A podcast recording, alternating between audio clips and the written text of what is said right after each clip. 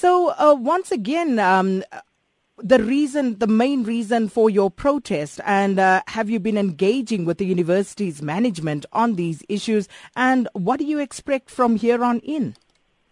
Um, actually, the university so far has only been communicating um, via the SRC and not even formally. Um, it's just through a few members, and it hasn't made any efforts towards communicating with any of the other structures which are involved uh, within the protest. So we are quite um, disgruntled at the fact that um, no effort is made from the university management side from actually the whole Thursday's incident. So at this moment, the students and the university are, are generally not communicating and are not um, on the same page with regards to the whole issue of the arrest and the protest. So that means there's a standoff at this point? I, I think you can call it that. So if there's a standoff, how then are you likely to reach some sort of agreement, some consensus on this matter?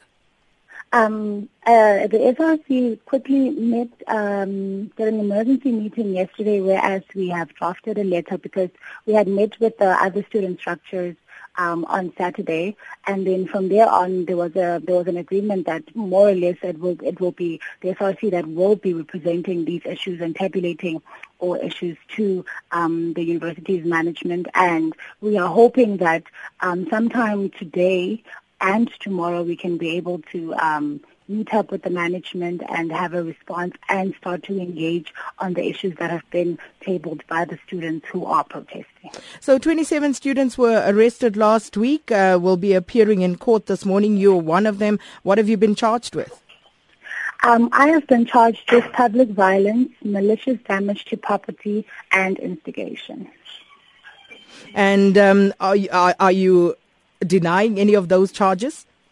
I think none of those charges are correct, in fact, because um, it must be noted, especially from the SRC side, that we condone no violence. And a lot of students, when we had come to um, the protest and the march, were generally not um, supposed, we were not um, there to have any violent um, actions and stuff like that. It is a case in point where as it's probably two or three students that started um, probably the whole thing. We couldn't necessarily tell how everything happened. I mean, when when the tire um, went on fire, I was actually on top of um, one of the bins trying to address students, telling them that okay, we're trying to call management to come through and stuff like that. So I couldn't.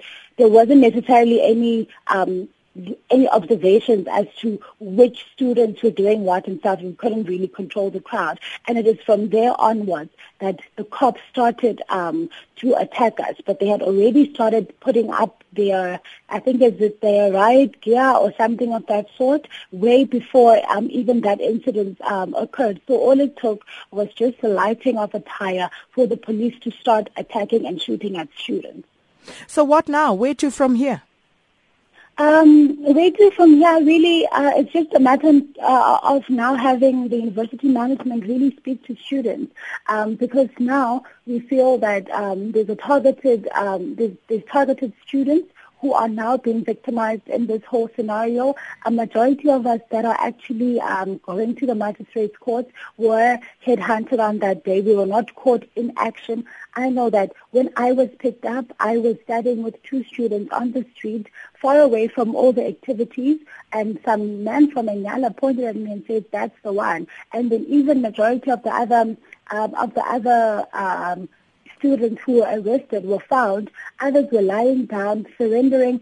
Others were walking home and everything of that sort. So it seems there is a rumor that there has been a list that was sent out to the police station from the UP management that says that target these particular students. And then majority of us are students that have always been active within um, the, um, the, the, the, the the political space at, at, at the University of Pretoria moving way before the Feesmas fall. So Do you have proof of that? Now, we are trying to find, we are trying to now concretize that thing. We're still doing our own little investigation. We're just saying that this is something that is moving within the air. This is something that was, was said by one of the policemen and we are trying our best to find out whether or not it's true.